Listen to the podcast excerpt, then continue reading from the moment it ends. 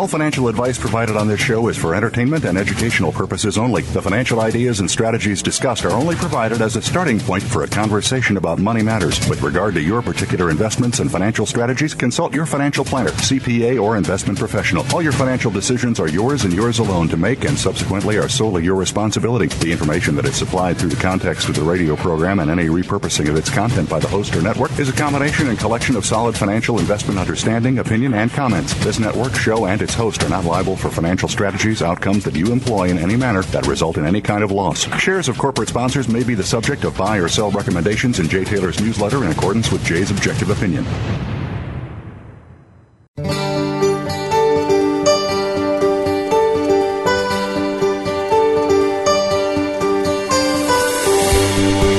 Welcome to Turning Hard Times into Good Times with your host, Jay Taylor. This hour will help investors fix issues and achieve personal gain. Now, here's your host, Jay Taylor. Welcome to Turning Hard Times into Good Times. I am your host, Jay Taylor, and as I like to remind you each and every week, I'm also the author of a newsletter called Jay Taylor's Gold, Energy, and Tech Stocks, and my company, Taylor Hard Money Advisors, is also in partnership with Chen Lin, who publishes What is Chen Buying, What is Chen Selling. To sign up for both of those newsletters, go to miningstocks.com. I should like to remind you that the best place to go to to access this radio show is, a matter of fact, the only place to go to to access the second hour of this show this afternoon is Jay Taylor Media. That's J A Y Taylor taylormedia.com. The second hour of this show can be accessed immediately at 4 o'clock p.m. New York time. That's as soon as the uh, first hour is concluded at Voice America. I do want to thank each of you for listening to this show, making it the number one show on the Voice America Business Channel. I also want to thank our sponsors for making this show economically viable. Our sponsors for today's show are Nanostruck Technologies, Brazil Resources, and Metanor Resources. And I also want to welcome Cayden Resources as a new sponsor today to this show.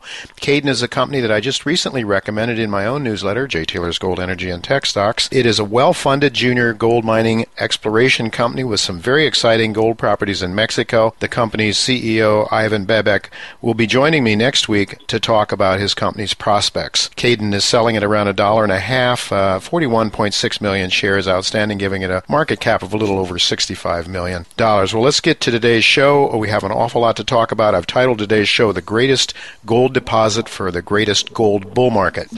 I believe we are in the greatest secular gold bull market of my lifetime and perhaps in the history of humankind. And so we want to find the best gold mining stocks possible to take full advantage of this bull market. I believe we are in the greatest bull market in history because never before in the history of man has there been such wholesale destruction of national currencies, thanks to the pernicious and destructive Keynesian economic theories that policymakers are living by. So far, most people in the Western world have been brainwashed into believing the propaganda from the Federal Reserve Bank and our government.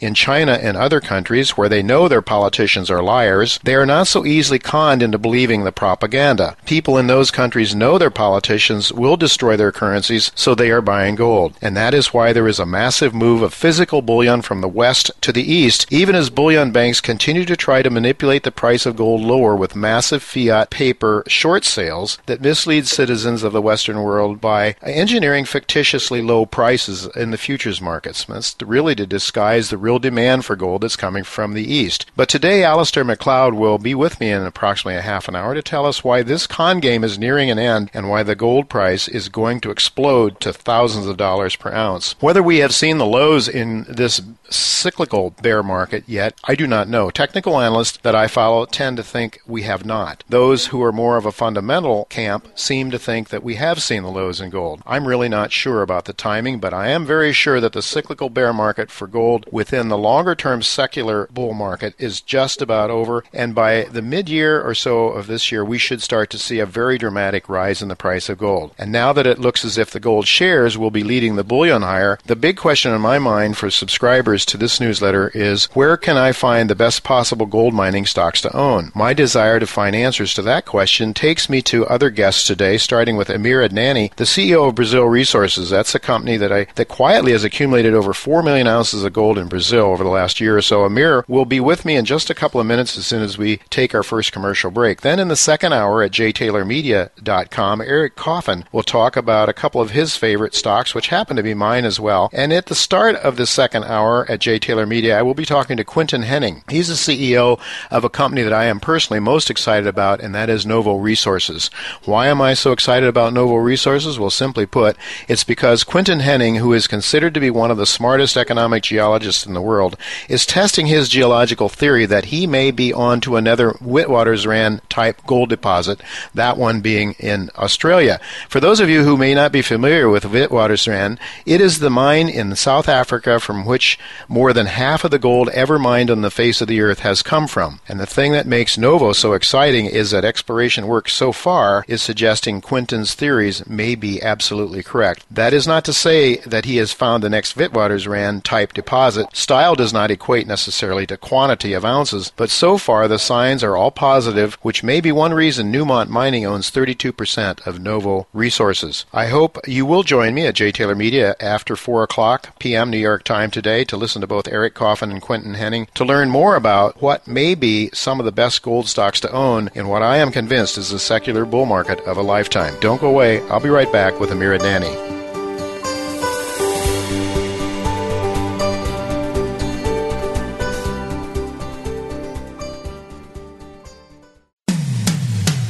It comes to business, you'll find the experts here. Voice America Business Network.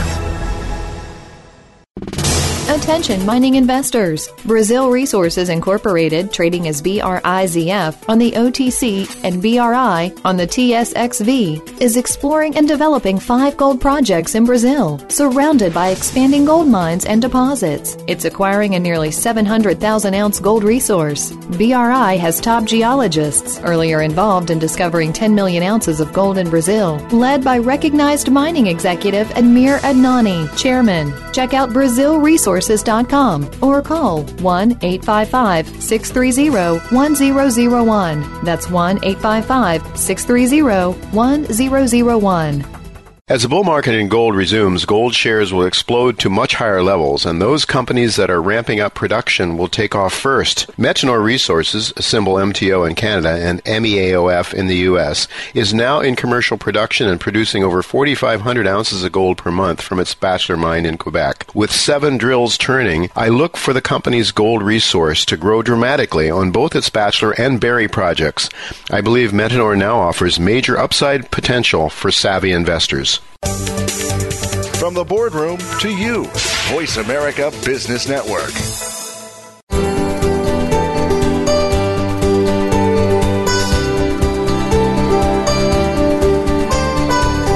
You're listening to Turning Hard Times into Good Times with your host, Jay Taylor. If you have a question or comment about today's show, Jay would love to hear from you at 1 866 472 5790. That's 1 866 472 5790. You can also send an email to questionsfortaylor at gmail.com. That's questions, the number 4, Taylor at gmail.com.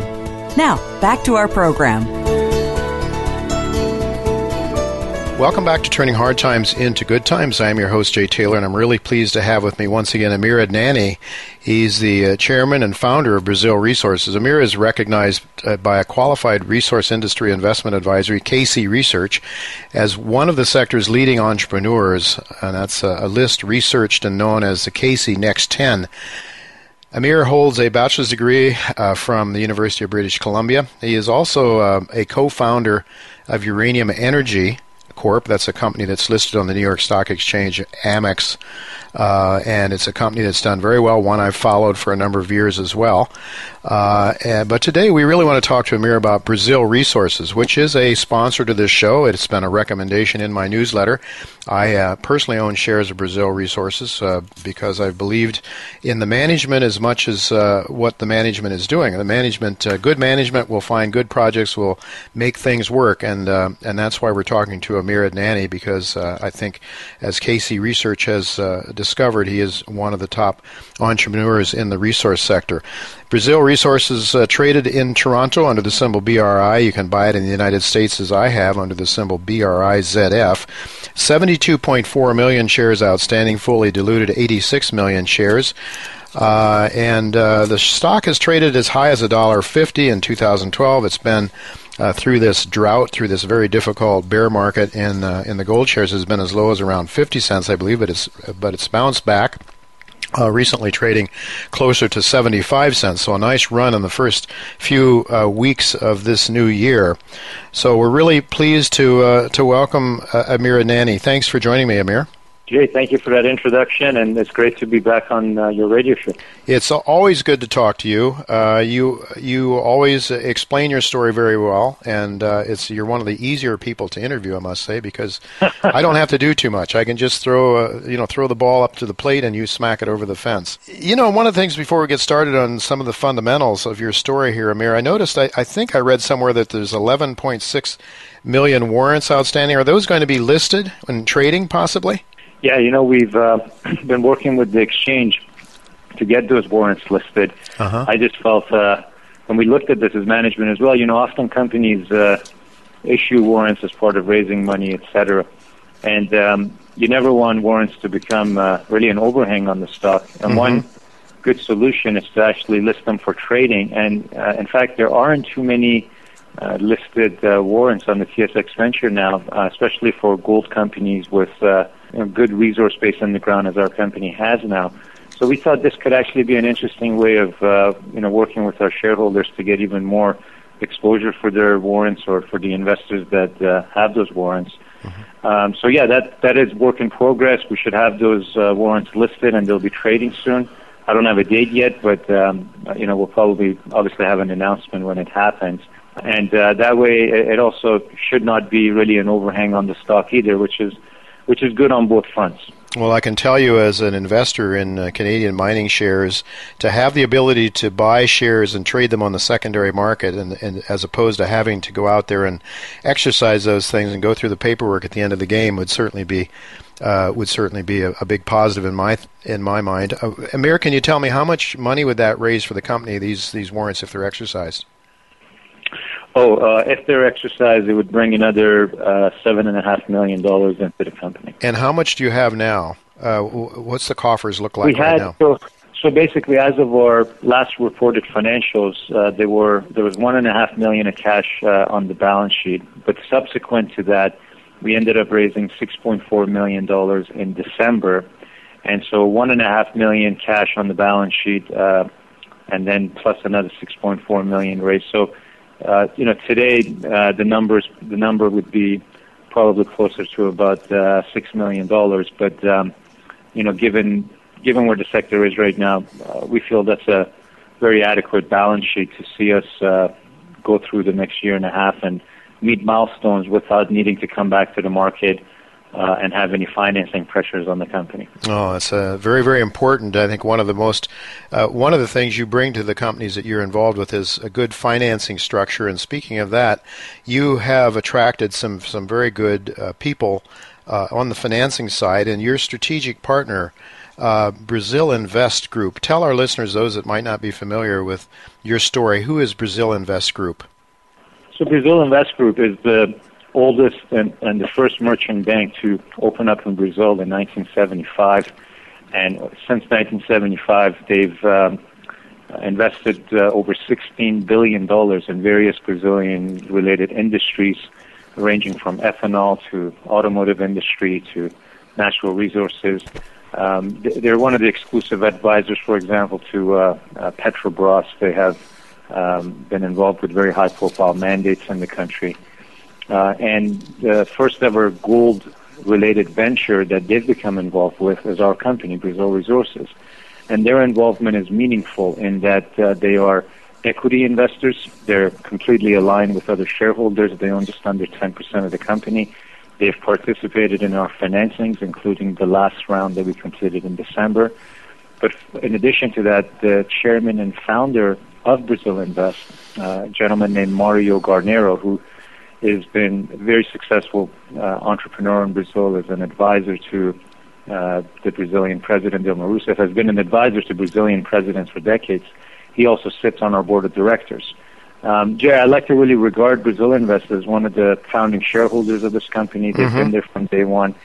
And I honestly don't know if too many other junior gold companies uh, that have this type of financial partner uh, in the local jurisdiction that they're developing gold assets. I mean. I think that's all, that's been the issue for so many companies in our sector. You know, as you go to develop a project, you need that local sponsorship. You need it in order to develop uh, the correct uh, governmental relations, to develop your stakeholder relations. But when you consider a country uh, as rich as Brazil, having a local partner like this means that you get access to the local capital markets. There's a tremendous amount of capital available in Brazil now debt financing, project financing, equity investors.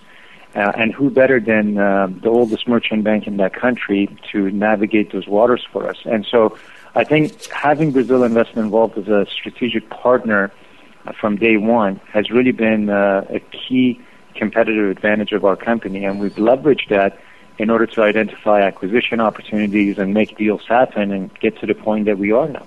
Yeah, no question about it. And uh, kudos to you, Amir, because I, I think that uh, you know you were a main reason why you were able to attract Brazil Invest. I think one of the things, and I'll just tell my listeners this: having known you for a number of years, uh, I, I think you know it takes a special kind of a person to run a company because you have various egos involved. You have people that, uh, in many of these smaller companies, the guys want to do everything themselves. And one of the things I've always admired about Amir Adnani is that he recognizes what he is good at and what he's not good at, and he attracts. He has the ability to get along with people and attract top talent. You did that at Uranium uh, Energy, and you're doing it at Brazil Invest as well. And part of that, of course, and a very important part of that, is laying down relationships with people uh, who can uh, pave the way and and open up new doors to make things happen. So I, I think that's very important. The Brazil Invest Group, to me, in my thinking, has been one of the most important aspects of your company as well. You know, it, you've listed your your company's strategy uh, to acquire portfolios of uh, a portfolio of advanced stage gold projects, and especially. Uh, at this point in time, when the market has gotten so, you know, the juniors have gotten so unmercifully uh, hurt, very, very badly. You're also looking at the viability of, of projects that don't depend on higher gold prices, and you're looking also at projects with relatively low uh, capital uh, requirements to get started. So, uh, I'd like to talk to you about some of the projects that you have now, and I, I don't know if this would be the order, but the, the Saint George project probably is your, is your leading project. Would you say? Uh, correct. So, uh, following our acquisition of uh, Brazilian Gold Corp, the company we acquired at the end of last year, uh, Sao Jorge now becomes the company's most advanced uh, property, and this is primarily because of the fact that Sao Jorge, uh, uh, a preliminary economic assessment was completed on Sao Jorge uh, April of last year, fairly recent numbers. Mm-hmm. Uh, and um, Jay, at twelve hundred dollar gold, uh, the project uh, is very robust, and to be robust at twelve hundred dollar gold with over thirty percent of uh, IRR and over two hundred million of net present value, um, you know, this is a project that really now anchors our ability to say that we have uh, the type of portfolio that uh, can move forward, and even if you consider uh, lower or uh, softer gold prices, we're going to be able to advance and transition into becoming uh, really a near-term producer and eventually a producer over the next few years. Uh, so it's, it's really, I think, gratifying and from a value point of view for our investors, it was really key to bring this type of asset into the mix. Um, and uh, with Jorge, we have that now. Yeah, indeed. You've got uh, you've got an indicated resource of 715,000 ounces, grading 1.54 grams per ton, and you've got another million thirty-five thousand uh, inferred that's grading 1.14 grams per ton. Is this a is this a, an open pit target? I, I assume, Amir. Uh, correct. So this would be an open pit project. Um, I would argue that it's probably uh, one of the more advanced open pit projects available in Brazil right now for gold. Uh, the overall uh, resources were established uh, over an area, uh, you know, strike of and a length of about 1.4 kilometers. But uh, just adjacent to that, there was an additional two and a half kilometer IP anomaly that gives us uh, the view that there's uh, also very strong upside available with this project. Uh, you know, good amount of drilling has been done here historically, close to 40,000 meters. Um, but uh, what's nice, uh, Jay, is that uh, you know with the land package being about 55,000 hectares, uh, only 90%, you know, only, sorry, only 10% of the project has been explored. 90% is still, you know, unexplored. So I just love the fact that this is this is an asset, a project that Uh, on 10% of the property, we have um, over 200 million of net present value for uh, using $1,200 gold. Plenty of drilling, but enough work has been done from an exploration point of view that, that shows we've got that additional upside on the rest of the land package. There are no social or environment, social, social economic issues or environmental issues. Really clean project from that perspective. So you, you should have a very predictable permitting to uh, uh, full production on the project. Uh, and the predecessor company, the company we acquired, Brazilian Gold, really did a great job in spending money in the ground to advance the asset. Uh, but uh, unfortunately, with the difficulties in the market last year, just wasn't able to get the right market value. But Jay, that is where I, I really feel this strategy of looking at acquisition opportunities makes so much sense. I mean, here, for us to have been able to acquire an asset this advanced um, uh, for um, uh, you know, and it came with multiple assets. I mean, Brazilian Gold Corp wasn't a single asset company, mm-hmm. but for us to make an acquisition with this much work done on it, uh, just goes to show you that uh, you can create a lot of shareholder value by focusing uh, on making things happen right now. Uh, and uh, and not really being scared of these difficult markets. These difficult markets, in my mind, are the best time to grow and the best time to make acquisitions. Well, there's no doubt about that, and of course, uh, that is possible by somebody with the foresight and the funding capabilities to make it happen. I think that's not a, not a very difficult concept to understand, Amir, but being able to put it into effect is something else, and you've been able to do that. Let me ask you: you say that you have a two hundred million dollar uh, value there, um, so you've done some economics on this. Well, the economics uh, were done uh, by Coffey Mining, the engineering firm April of last year, mm-hmm. and uh, it was in the context of a preliminary economic assessment. And so that's uh, that's what I'm referring to when talking about these numbers. Mm-hmm. And um, you know, since that report came out, April of last year, we've actually seen um, uh, overall mining costs in Brazil come down due to layoffs and projects shutting down, et cetera. Mm-hmm. Mm-hmm. So a lot of the cost assumptions, if you were to update uh, this economic assessment today, would be lower Mm. Uh, and the Brazilian real, in fact, has come down versus the dollar. So you also would have uh, some of those uh, benefits realized. Mm-hmm. So overall, mm-hmm. if you were to update the economics on this project today, you'd probably see numbers, uh, you know, even stronger uh, than some of the numbers that I just mentioned that uh, came out April of last year. Yeah. And this is uh, this is what's so encouraging about it, and that's where we're also starting to get some additional uh, analyst uh, coverage and attention. I mean, you were uh, incredibly early to uh, recognizing and realizing what we're up to and uh, starting coverage on us uh, almost a year and a half ago, or even you know around the time we IPO'd. But mm-hmm. now, just over the last month, uh, we've had a number of new analysts uh, additionally pick up coverage on the company, and everyone that I speak to sort of says the same thing. That says, Mir, you know, with BRI, the assets that you now have in the in the company uh, are diverse. There, uh, there's a pipeline. Uh, you're not a single asset company anymore, but you're in the right jurisdiction with low capex, robust economics at today's gold price, uh, and, and, and a nice diversified portfolio, and all of it acquired at very reasonable prices.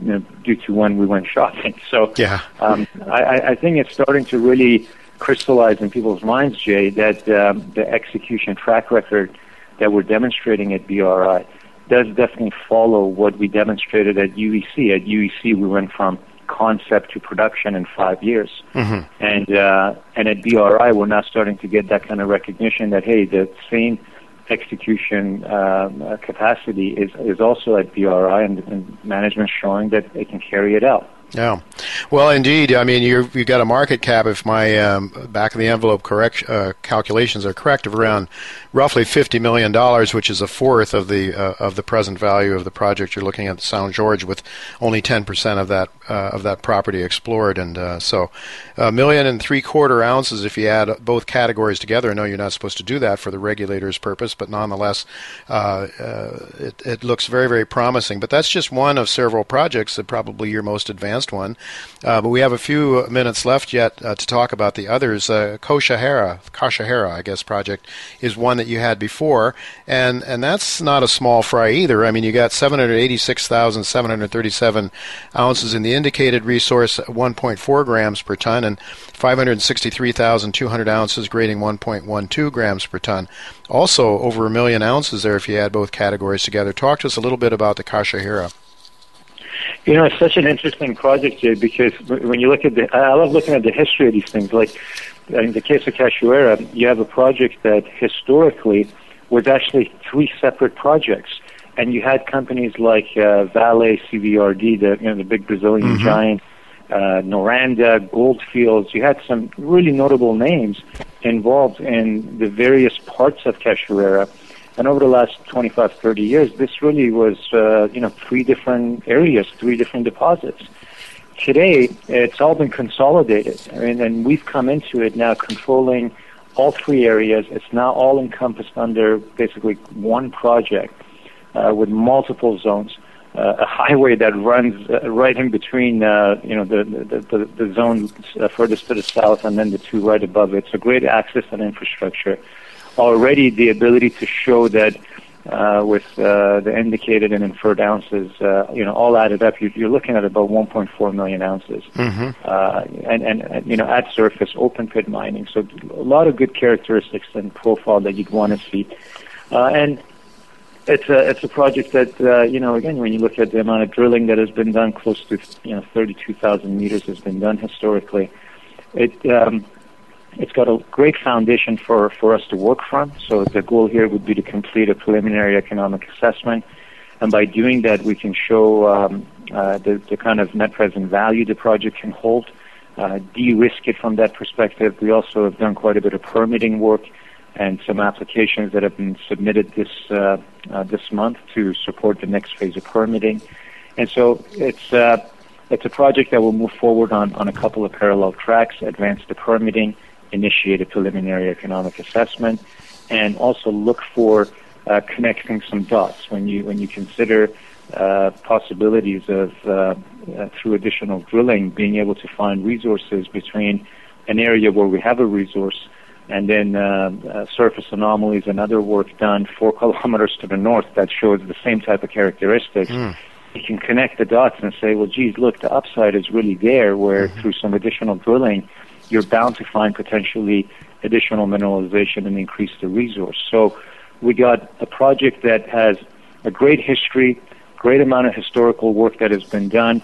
Uh, all of that is now combined, and we, you know, we have it under one banner in our company. And through these multiple uh, tracks, we'll be advancing the economics, the, the permitting, and, and the resource expansion of the asset. Uh, so that's the plan, and that you know the the goals at Cachoeira. But you can see again you know, at, at Sao Jorge, you have uh, its, its own sort of set of unique profile and opportunities. Cachoeira has its own potential, but all of these uh, these projects, uh, Jay, at this point, are all in one state within Brazil, within Pará state. Very so important. Not, yeah. We're, yeah, we're not spread thin. We're not uh-huh. running around all over the place. We have good concentration in what we've acquired. We're in one jurisdiction, being Brazil.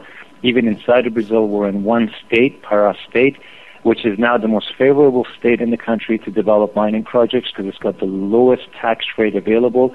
It's the poorest area of the country, so as a result, government's really motivated to support economic development. So you, you, you also consider that there's been some good rationale in, in what we've gone out there and acquired. We haven't just acquired everything. We've acquired things that we really felt we had a critical path ahead of us that we can de-risk the projects and create more value for our shareholders.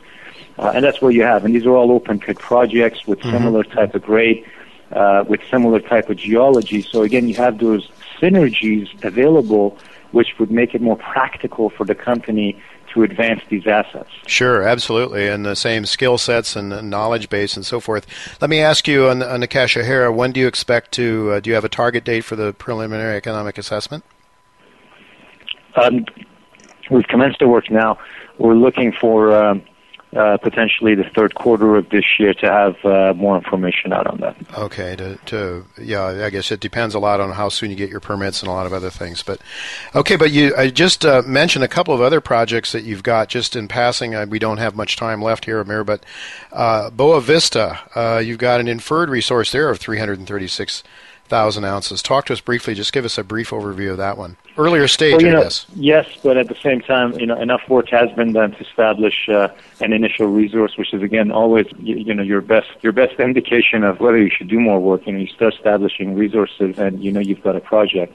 Uh, so again, it's a situation where we have uh, uh, about um, you know 13,000 hectares. Um, there's uh, the initial work done shows uh, a near surface target with uh, 1.2 gram per ton gold. Uh, it again gives us that optionality, Jay. I mean, mm-hmm. not only do we want to pick up more advanced projects like uh, Sao Jorge and Cachoeira, but we want solid exploration projects like Boa Vista.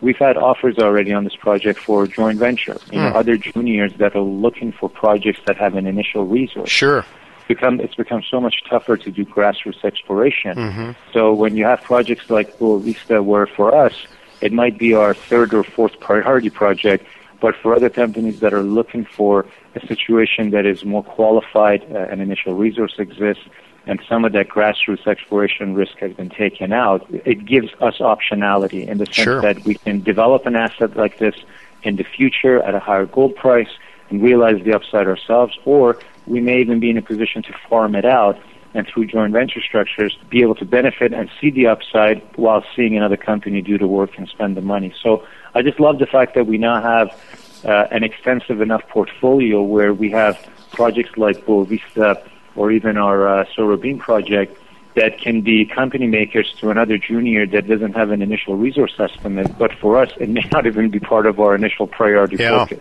Absolutely, and and you mentioned the Surubim. How do you pronounce it? Surubim project. Uh, Surubim, correct. Surubim, and and five hundred three thousand ounces. There, a resource. Uh, uh, exactly. Under, I mean, you know, these these are these would be great uh, building blocks or yeah. or starting points for another company. You know, I mean, you could you even consider our company when you picked up coverage of us you know, we started out with no 43101 Exactly. Resources. It's it's very exciting as I look at this now. You you know, if you add all the ounces up, and I know we don't want to mislead our listeners, you can't really do that because they're different projects and they're different, uh, you know, resource calculations indicated and inferred. They're not the same, but nonetheless, we're looking at a company here with if you add all the ounces up to something over four million ounces in in various resources. All within a span of two and a half years, starting from a base of zero. yeah, and with the most advanced project having a preliminary economic assessment value four times what the current market cap is. It's uh, it's pretty remarkable. But Admir, those people that have been able to, you know, the the Doug Caseys, the Rick Rules of this world, that are able to go out and they have some money left over when times get tough. I'm very excited about this market now. What are your thoughts on the gold market? Do you think we're we're turning the corner here, possibly? Absolutely, and you know, I'm I'm absolutely biased here, uh, Jay, and it's going to sound really awkward because, of course, I believe in. Uh, higher gold prices because of an array of reasons that uh, is all too familiar to you and to your yeah. listeners. But geez, I wouldn't mind if things stayed uh, a little uh, quiet and distressed for a little bit longer because I also think there's opportunities still yeah. remaining for yeah. me to maybe pick up a couple of other assets at uh, bargain basement prices. So I'm very conflicted here. You know, I'm, I'm really kind of uh, uh, really believe in the downturn as, as, as, as the best time to grow and and I, I kind of think BRI maybe has uh, some some additional acquisition ideas that we want to see uh, uh, come to fruition.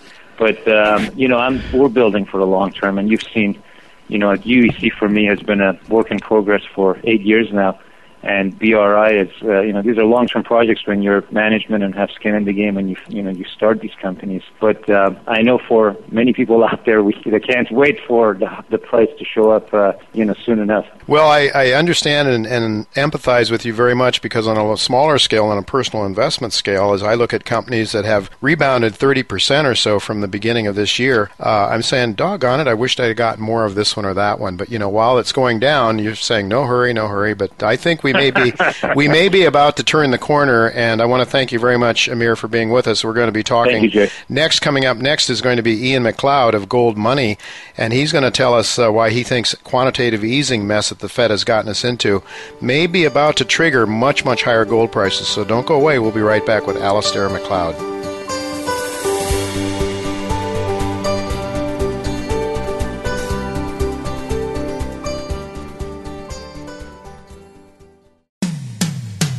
It comes to business, you'll find the experts here. Voice America Business Network. Attention mining investors. Brazil Resources Incorporated, trading as BRIZF on the OTC and BRI on the TSXV, is exploring and developing five gold projects in Brazil, surrounded by expanding gold mines and deposits. It's acquiring a nearly 700,000 ounce gold resource. BRI has top geologists, earlier involved in discovering 10 million ounces of gold in Brazil, led by recognized mining executive Admir Adnani, chairman. Check out Brazil Resources resources.com or call 1 855 630 1001. That's 1 855 630 1001. As the bull market in gold resumes, gold shares will explode to much higher levels, and those companies that are ramping up production will take off first. Metanor Resources, symbol MTO in Canada and MEAOF in the U.S., is now in commercial production and producing over 4,500 ounces of gold per month from its Bachelor mine in Quebec. With seven drills turning, I look for the company's gold resource to grow dramatically on both its Bachelor and Barry projects. I believe Metanor now offers major upside potential for savvy investors. From the boardroom to you, Voice America Business Network.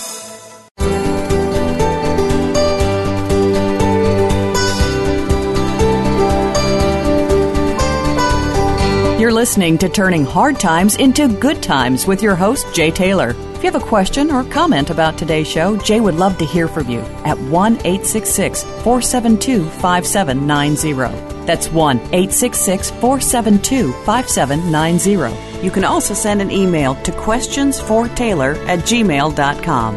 That's questions, the number 4, Taylor at gmail.com. Now, back to our program.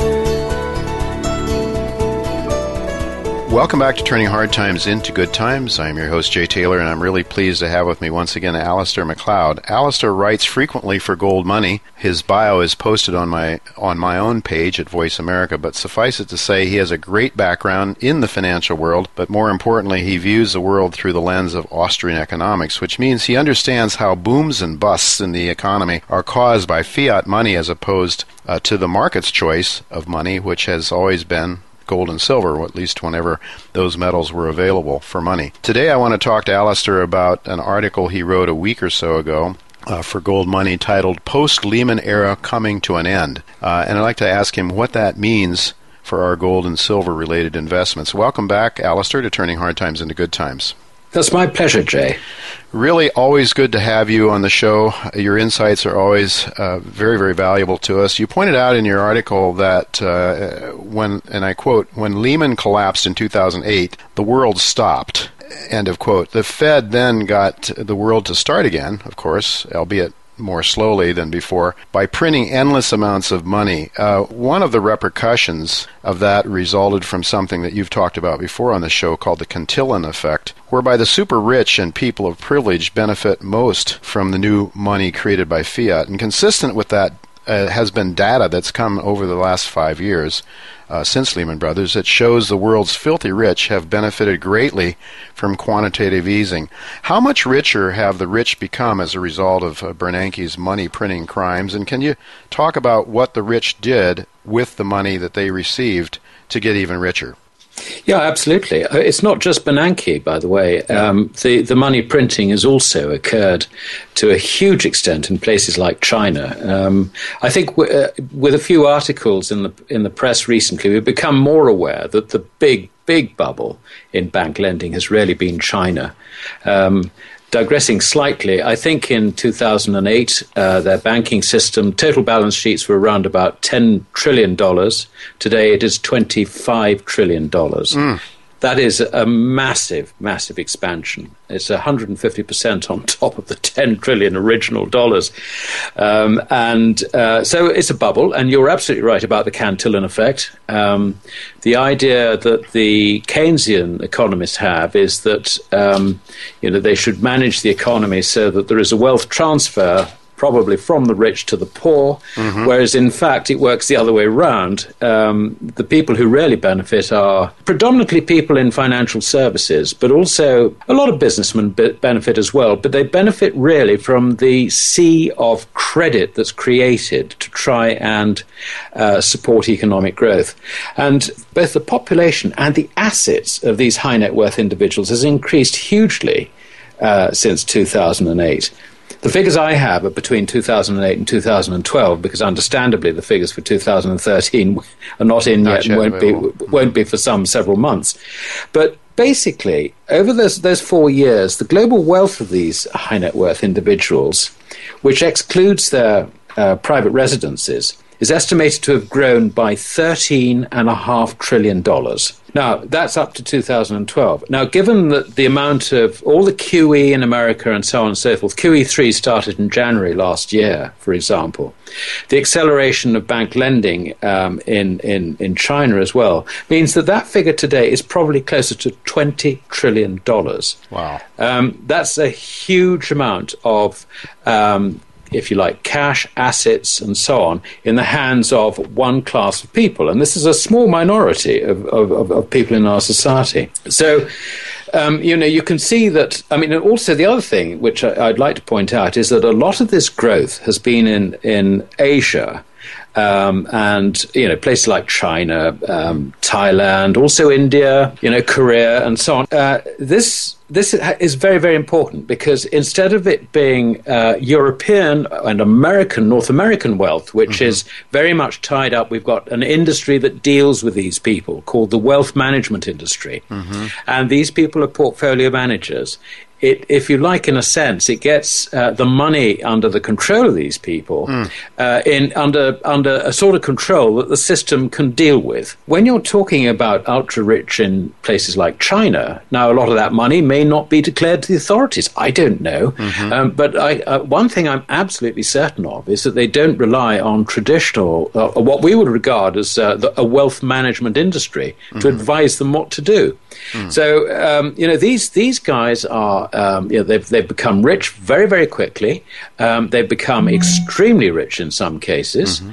And um, I guess that what they do is not predictable in the way in which, um, let us say, a sort of um, a Warren Buffett or a Bill Gates, that sort of uh, run of the mill billionaire behaves. Mm-hmm. Um, you know, they're, they're, they're far more likely, I think, to sort of run out and do things which the, which the Western establishment thinks might be slightly nuts, like they might go and buy gold to go and protect themselves against a currency collapse, mm-hmm. for example. And it's, this is why why I think understanding, um, you know, the shift in terms of the numbers and the amount of money that this category, this very very small category of people of um, uh, of people, it's all uh, you know.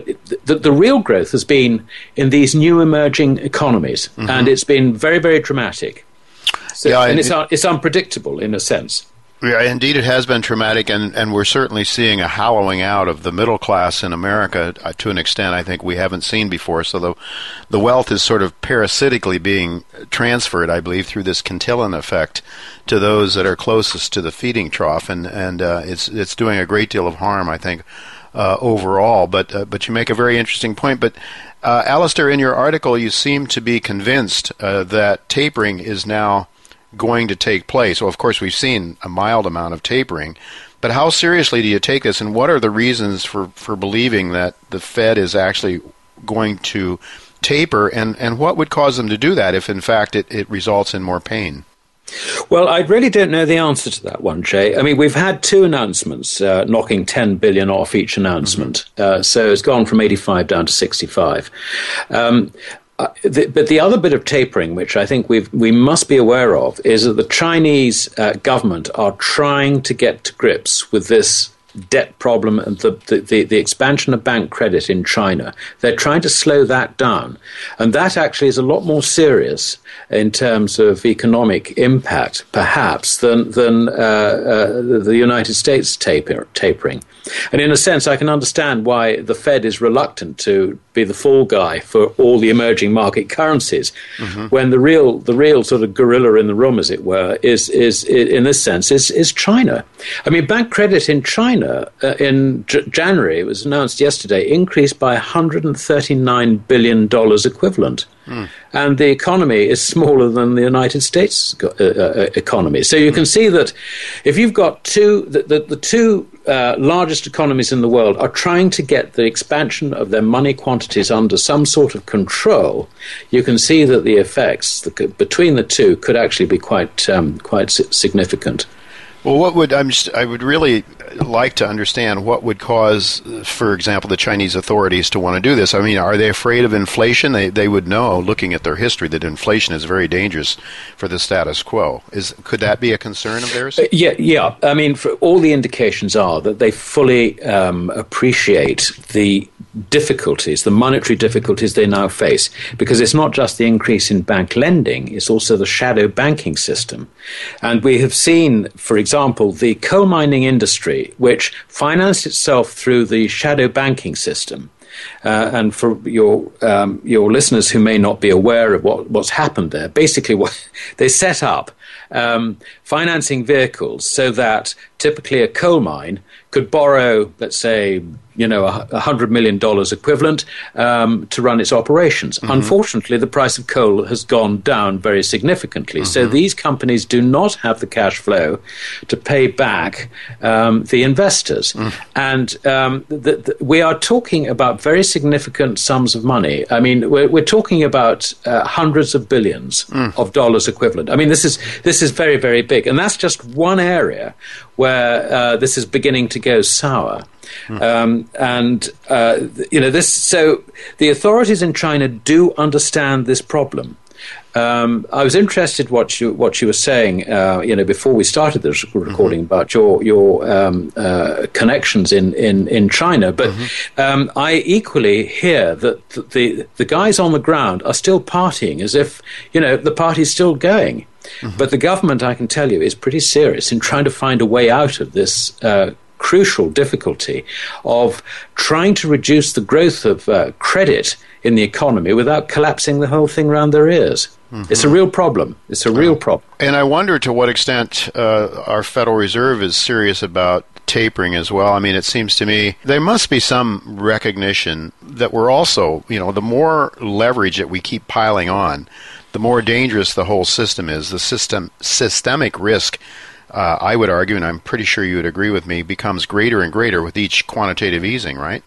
Yes, no, I think that's that's that's right. Um, so, do you think the, they're really fearful that that the Janet Yellens of this world are really fearful that someday there's going to be a day of reckoning? I think if you could get any anyone um, in the Fed to talk off the record, I think you would find that actually they are quite frightened. Um, it, it seems to me completely inconsistent with reality that these guys managing the uh, monetary affairs of the United States uh, with no knowledge of the dangers that they face. I think very much uh, the reverse. I think what's been happening is they've been in a state of crisis management ever since the uh, Lehman uh, crisis occurred in 2008. Try to understand the dynamics of what's been going on. We've we've seen with uh, with the mere talk of of tapering.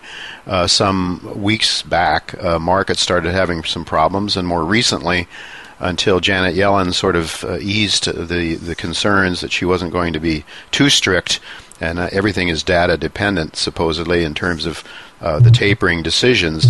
Uh, but we've seen some real problems in, in the developing countries, uh, the developing economies. Uh, is this because this easy money that was created was pumped in there, and a lot of the really wealthy people started investing in these uh, in these third world or let's say developing countries to try to get yield, to try to get a bigger return? Is that what was going on? Uh, yes, I think I think that's probably the best way to sum it up. Uh, it, really, the money, um, I think, particularly before the Lehman crisis, uh, there were substantial uh, portfolio flows into the emerging markets because that's where the action was. Um, uh, uh, we could see that there was really very little growth going on other than asset bubble type growth in the Western economies. The place to be really was um, investing in manufacturing in China or uh, India or wherever it might be.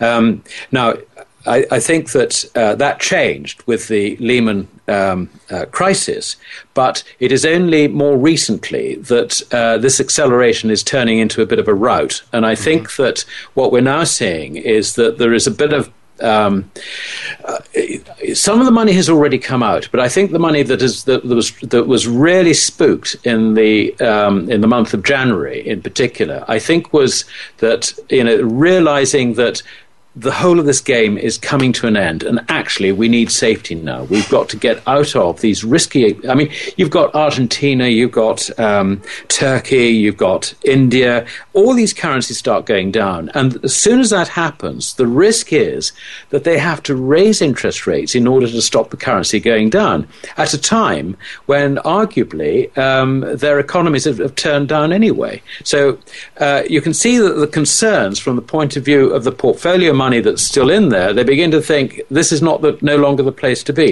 So uh, th- there is a run, if you like, on those individual uh, second line currencies. And the run basically is out of those currencies back into the dollar. And I think that's what we saw. Yeah, so the dollar gets stronger, um, uh, stronger but, but, relative to other currencies, but um, but Alistair, so what happens then is if this hot money comes out of these countries, leaves the banking system in these various countries, I guess, right? And the banks are over levered, and then you start to have solvency issues with the banks, and then what do you get? Bail-ins? Well, this is this is now the big big concern because um, at the G20 level, it has been agreed through the Bank of International Settlements and the um, there's a sort of stability committee which advises them. I, the name of it has escaped me for the moment, um, but it's it's been agreed really at that level that all the G20 nations uh, will put in procedures whereby bail-ins um, will deal with uh, uh, banking problems in the future, and that basically uh, behind this, the state doesn't want to have to pick up the tab for a for a bust bank. Uh, it's got to be the depositors and it's the depositors more specifically who have more than the insured minimum in those banks. And uh, the the problem then is that if you're, um, uh, you know, one of these high net worth individuals and you've got uh, a couple of million bucks and deposit in the Bank of Baroda or whatever it might be, you begin to think, how safe is this? Yeah. Do I really want my assets in the bank in the banking system? And it goes even further than that. Let us say that you've got an unallocated account, um, uh, a gold account with a bullion bank. Mm-hmm. You might think, hold on, these guys are not necessarily going to be able to um, give me my bullion or protect mm-hmm. my bullion position, perhaps it might be safer if I actually store it myself, mm-hmm. in, in, you know, vault it myself. So um, you, the potential, I think, for for, for panic has been increased by the measures that have been put in place since the late, late Lehman crisis. Mm-hmm. Well, we noticed, though, you know, with the Cyprus issue, the Cyprus situation, uh, with the first uh, test of bail-ins, uh, that in fact uh, it wasn't gold that benefited so much as it was Bitcoin. Um, Bitcoin took off and gold was suppressed. How, how do you account for that? Well, the, the, there's a background story to this um, uh, concerning gold. Bitcoin, I, I, don't feel qualified to to um, comment on, but what happened with gold is that um, a lot of the European holders of gold with unallocated accounts, but in two banks in particular, ABN AMRO and Rabobank, two Dutch banks, decided that they wanted to move their gold out of those banks. Those banks then turned around and said, no, uh, we're not um, delivering gold against our unallocated accounts, but we will settle in cash. Mm. End of story. So mm. you can see that the run actually started, and I am fairly certain in my own mind, I can't prove it, obviously, mm. but I'm fairly certain in my own mind that the smashdown in April last year was in the wake of the Cyprus bail in and the disruption that it caused into capital markets and particularly the bullion markets mm-hmm. in the wake of that bail in. Mm-hmm. So, so in other words, in the paper markets, there was a concerted effort, you think possibly or probably, that to take the gold price down so people don't get the notion that they should go into gold and, and get out of paper money. Ex- exactly. Oh. it was it was it was a classic case of um, telling everybody, all investors, if you like, um, or people who think like investors, this is not a bull market in gold. Forget oh. it. Oh. You've got to sell. If you've got any, sell while you can. That was the message very very clearly that was given to the investing community. And of course, what happened, Jay, as you, I'm sure you will remember, is that coin sales took off. Mm-hmm. Um, the, the, the demand for bullion from the Far East just absolutely rocketed on these lower prices, which actually is what he could, you know, price theory tells you. If you lower the price, you sell more. Exactly. but you see, in, in the world, in the crazy world of investment, you chase trends. If you hmm. think the trend is going, uh, you know, the trend is going to go down, you sell. Mm-hmm. And uh, I think the central bankers in the in, in, in, the West could only think that way. You know, yeah. it's it's a bull market, so you've got to take tell everybody it's you've got to convince them it's not a bull market anymore. Yeah. But actually, the real demand for bullion was then and is now from people who want protection against um, the collapse of their own currencies. And that's, you know, the people who, who understand this a lot more than us in the West are the Asians, and there's four billion of them. Well, exactly. And uh, with about a minute left, Alistair, I'd like to ask you we're seeing this huge amount of bullion that's being transferred from the West to the East, to, a- to China and other Eastern countries. And we're seeing this sort of, it seems to me, almost a fraudulent commodity exchange in the West, in London and the United States, where there's a hundred, more than a hundred times as much paper money changing. Do you see the the evolution of commodity exchanges in Singapore, I believe Russia, uh, Shanghai, elsewhere uh, in the West or in the East? Uh, because people are starting to doubt the legitimacy of the of the futures markets in the United States to deliver the material, the, the bullion. Um, I don't think that's so much, Jay. I think it's actually got to do with the fact that there is just so much demand for gold mm-hmm. in the areas which you mentioned mm-hmm. that quite naturally, um, you know, if you're in the if, if you're a in the financial services industry in Dubai or Bangkok or wherever it is, you think, hold on a minute, why don't we set up a gold exchange? Right. And I think it's that that's going on. So it's a I mean, profit it's, incentive on the part of people yeah, in that part of the world. It, exactly. Yeah. It's a reflection, yeah. if you like, of the enormous amount of business, the enormous demand for physical gold. Right. And, and also the governments, um, I mean, we've seen this out of India, the governments really want to tap into this. They want to somehow alleviate the flow of gold, mm-hmm. uh, but do do it in such a way that, you know, look, you d- don't buy the real stuff. We can offer you a government guaranteed synthetic alternative. This yeah. is what the Indians have been saying. Yeah. And, and uh, so you can see, going back to the exchanges, you can see that uh, you know, not only c- does it make sense to consider setting up a physical exchange, but a futures exchange as well, etc. The government is going to promote these, you know, ETFs and so on, so we can get in on the act. And yeah. I think it's, I think it's that more than anything. Yeah. But, but I think, I think there's another point about this um, which isn't understood in the West, um, and that is that, uh, you know, when you look at the figures that are produced by some of the agencies, for example, the China Gold Association produced some figures. Uh, I think it was earlier last last week, and they reckoned that China's, what they called it gold consumption, was 1,176 tons. I mean, it's complete rubbish. Mm-hmm. If you mm-hmm. look at the, the uh, demand through the Shanghai Gold Exchange, which is actually delivered outside the uh, vaulting system, that alone is 2,197 tons last mm-hmm. year. Mm-hmm. And then you've got, um, you've got imports that go in through Hong Kong. Now, not all that goes into China. Um, but it, so if you look at what actually sticks in Hong Kong and goes into China from Hong Kong without going through the Shanghai Gold Exchange, mm-hmm. the total demand between those two centers is 2,668 tons last year. Mm. And that is without that is without taking account nearly 50 tons of coins. No, that's incredible. You know, well, at some point here, though, Alistair, they've they've conned uh, the, the policymakers have conned the West into running out of gold and and into paper. Do you think there's a chance that we're going to see a reversal of that trade, and and you know people in the U.S. Uh, might start to want to buy gold again?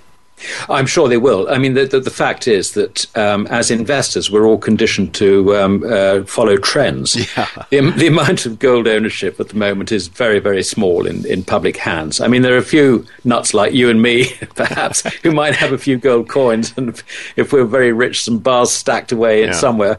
But um, the, really, the level of gold ownership in the West is extremely low. Now, as soon as the trend gets established uh, uh, in an upward direction, you'll find that interest will absolutely rocket. Right. Well, that's so, true. And I, I, think that's that's it. Yeah. Well, I would I would love to talk to you a lot more about this topic and more, but we'll have to do it another time because we are out of time. I want to thank you again, Alistair, for being with us today, uh, and uh, look forward to talking to you again sometime soon. That's very much my pleasure, Jay. Thank you. Oh. Well, folks, that's all the time we have for the first hour, but there is a second hour coming up, and you won't want to miss the next hour. You need to go to J. Taylor Media to listen to Dr. Quinton Hennigh, who thinks his company, Novo Gold, may be on to discovering the next Witwatersrand type deposit. This time it would be in Australia, and he's made some remarkable progress in that direction. So go to jtaylormedia.com to listen to Dr. Quinton Hennigh and what he has to say. You won't want to miss this. You can't afford to miss it. I'll see you there.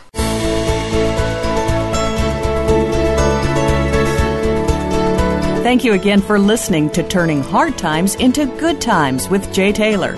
Please join us again next Tuesday at noon Pacific Time, 3 p.m. Eastern Time on the Voice America Business Channel.